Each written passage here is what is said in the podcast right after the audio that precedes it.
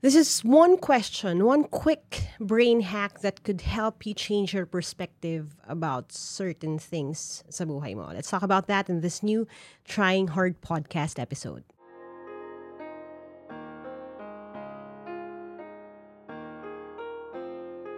All right, welcome to a new episode of the Trying Hard with Like a podcast. If you haven't followed the podcast yet, go ahead and do that na. And uh, welcome sa inyong lahat, whether you're watching this uh, on Spotify, listening to it on Spotify, watching uh, dito sa YouTube, or kung saan nyo man nakukuha ang podcast. Welcome to the Trying Hard podcast community. Uh, we are a community of people who are not afraid to be called trying hard, and trying hard involves, ano ba, sometimes tricking your brain into doing difficult things or at least attempting to accomplish different difficult things. And um, I was just really writing this uh, journal ko uh, a few months ago kasi someone asked me an odd question about AI.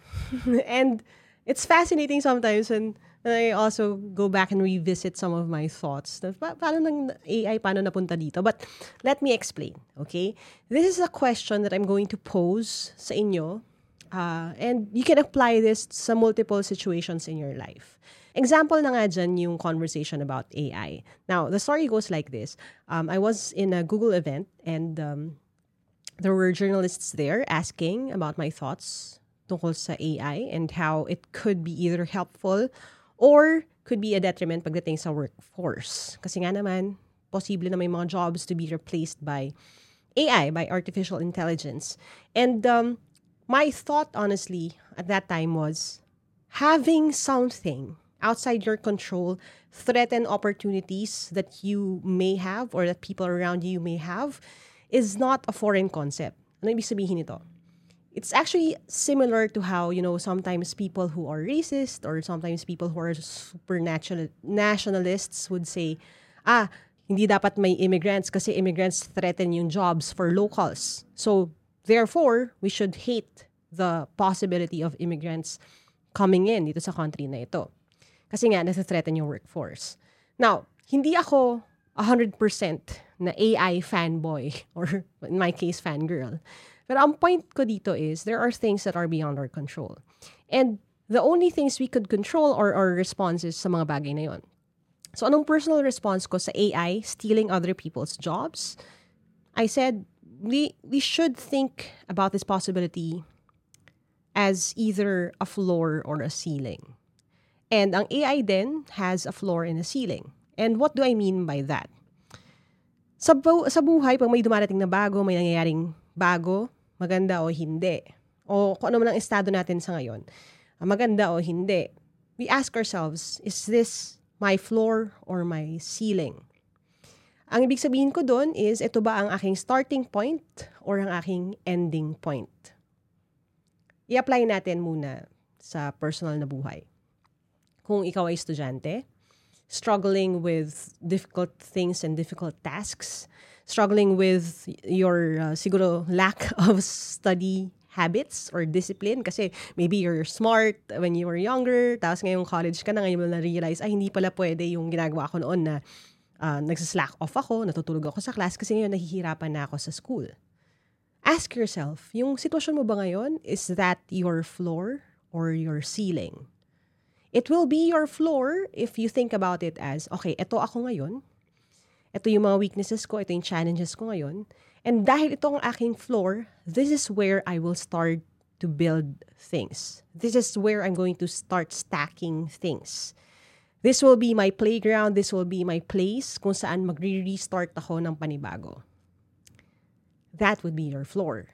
Pero kung sasabihin mo na sa sarili mo na, okay, itong sitwasyon na to where I am in right now, hindi pala ako as smart as I thought I was. Alam mo yun, may episode tayo on smart problems. If you haven't listened to that, go ahead and listen to that and why smart people don't try hard. Pero ito na yung sitwasyon ko ngayon. Is this my ceiling? Now, ano ba ang ceiling? Ano ba ang ceiling sa Tagalog? Kisame. Di ba? Pag tumingala ka sa kwarto, yung kisame mo. Or you could actually say roof. Bong. But in my case, I like saying ceiling kasi you can't really build on top of a ceiling. On a roof, kasi pwede mo sabihin, ay, pwede ka naman gawa ng rooftop or roof deck, di ba? Or, again, kung may buha, baha nga, may lumilikas naman sa bubong. Pero ang point ng ceiling is that it's going to be yung top of yung hangganan ng kakayahan mo.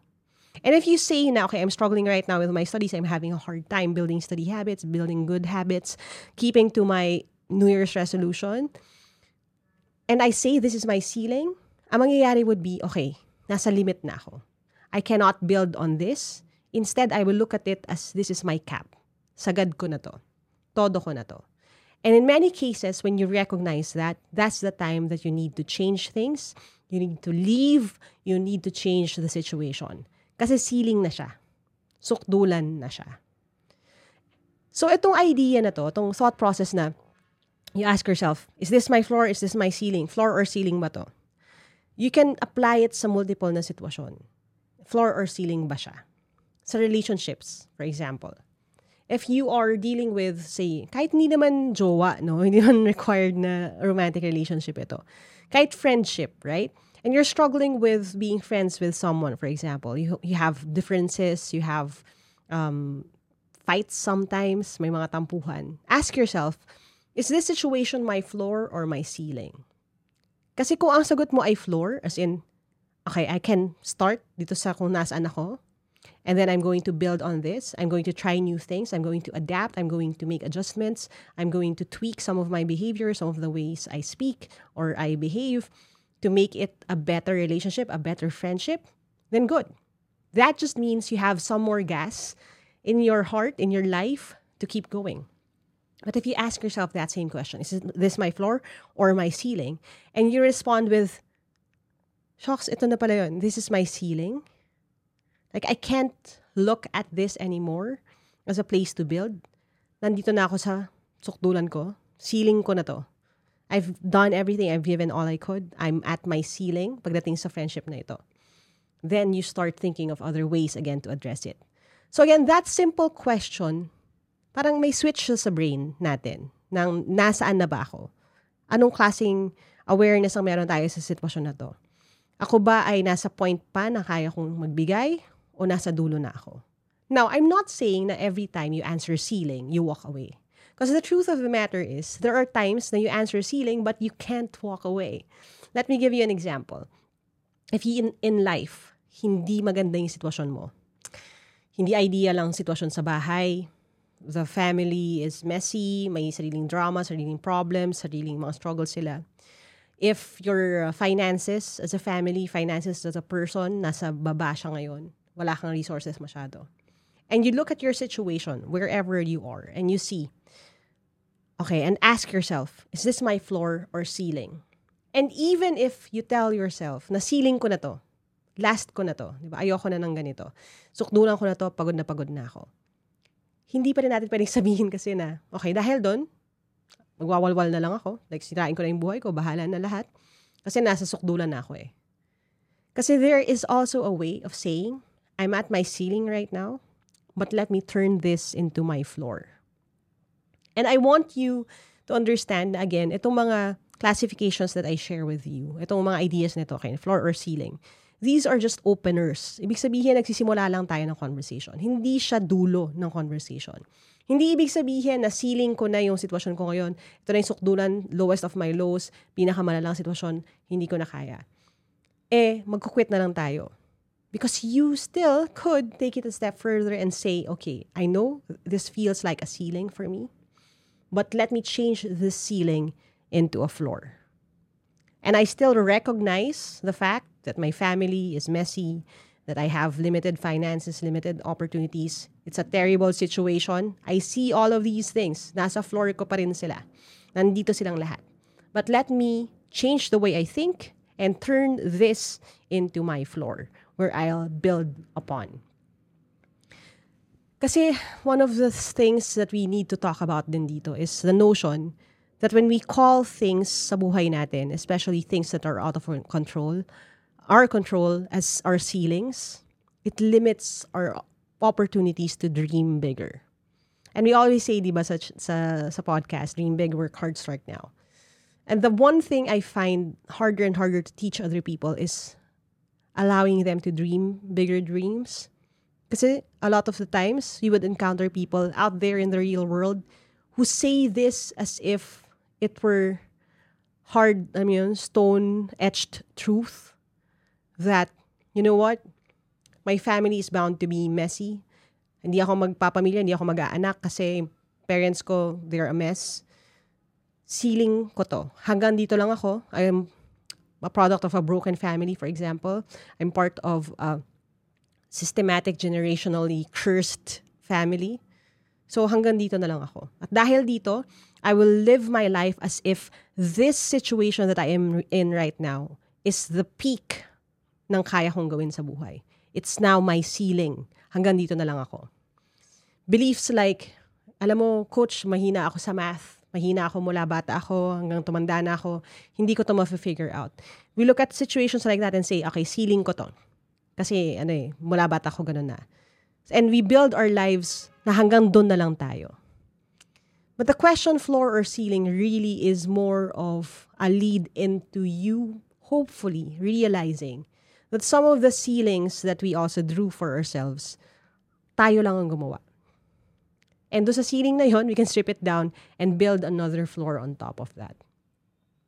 Totoo ba na mahihirapan ka kung hindi maganda yung family situation at magpapamilya ka on your own? Kung hindi mabuti ang mga magulang mo sa'yo, ay, wag ka na bang mag, magpamilya, wag ka na mag-anak kasi you're bound to repeat the same thing sa mga anak mo? Well, may possibility naman talaga na dadalin mo yon into your future. But there's always a possibility then that you learn from those mistakes, that you turn those ceilings into floors and build on top of that. Kasi looking around, I've also met people who were parented, so yun natin, by spectacular moms and dads. And the funny thing about it, I was talking about this the other day then with my with my sister. The funny thing about that is, hindi sila magkakamuka. Hindi lahat ng mga anak na outspoken, telling people na produkto sila ng magandang pamilya. Their parents did a good job on them. Their they feel supported. They feel loved unconditionally. Yung mga magulang nila, hindi naman magkakamuka ang sitwasyon. And honestly, I've seen this more and more with people who come from broken families. Because their parents knew they had to work extra hard to support them and to be able to be there emotionally they knew they had to really raise strong children because naman, may possibility mabubuli sila or masasabihan sila ng world na ito ka lang. I've seen it um, sa parents who are, you know, textbook perfect. Um, religious family, leaders sa church, ano, doing well, raising the kids, doing great, homeschooled kids, raised well by really good parents. I've seen that happen. Maganda rin yung sitwasyon nila. Pero hindi lahat ng magulang pareho ang sitwasyon. Hindi pare-pareho ang social status. Hindi sila lahat mayaman. Hindi sila lahat galing sa ideal situation. But how were they able to choose for themselves the way that they would build their life after they leave their past? I think they may not have asked it this way, but they also thought about whether their situation is a floor or a ceiling. Is it something that would limit them, or is it something that they would start building on. Share ko lang sa inyo, really quickly, I wanted to push this episode out there. Kasi this is honestly, personally helping me a lot these days. You know, um, I recently passed the LET and I think nasabi ko na rin naman sa mga previous episodes natin. But more and more, the question is really, is this my floor or my ceiling then? Easier to say na it's my ceiling kasi finally 'di ba okay oh yan those who say na okay you're not qualified to teach you're not a teacher at least now I have that so accomplished na yan. It's a thing checked off my list. But in my heart I know this is not my ceiling this is just the floor. And that idea na something that was still hard to achieve given all of my responsibilities and things like that that I shared with you na rin sa previous episodes It was hard. It was an accomplishment. I gave my all. But to look at this as, okay, this looks like a ceiling, but no, I choose to make this my floor, opens a lot of possibilities for me. Do I still want to go to school? Uh, gusto ko bang mag-aral ulit? Gusto bang mag-masters? Possibly mag-law? Possibly, ano yun, mag, mag-take uli ng iba pang board exams? Yes. I'm up for it. Because I saw that also, not as a ceiling, but as a floor. Sa relationship, sa buhay, ganun din. Hindi laging final yung final answer. So, uh, I know uh, this is the type of episode na I'm hoping na-express ko yung gusto kong ma-express as clearly as I could. But it really leaves more room for you to explore. So if you have time, you grab your journal, grab a notebook, write something down, and ask yourself, is this my floor or ceiling sa mga aspeto ng buhay ninyo? Sa studies, relationships, finances, sa goals mo in life, sa setting ng mga dreams and manifesting ng mga gusto mo mangyari in the future. Are these floors or ceilings? And what can you do to kind of change the way that you look at things? Now, kung may takeaway kayo sa episode na ito, uh, not just the question of floor or ceiling, I hope it's this. I hope that anyone who finds this episode, listens to this episode, watches this episode, realizes that you have the permission to dream. May all these things that we perceive to be ceilings just open up other doors of possibilities. Keep building. Hindi naman bungalow ang buhay. And uh, I'll talk to you next time. As we always say, dream big, work hard, start now. Don't let anyone who calls you a try hard keep you from actually trying hard. Subok lang tayo kaya sinusubok tayo and I'll talk to you next time.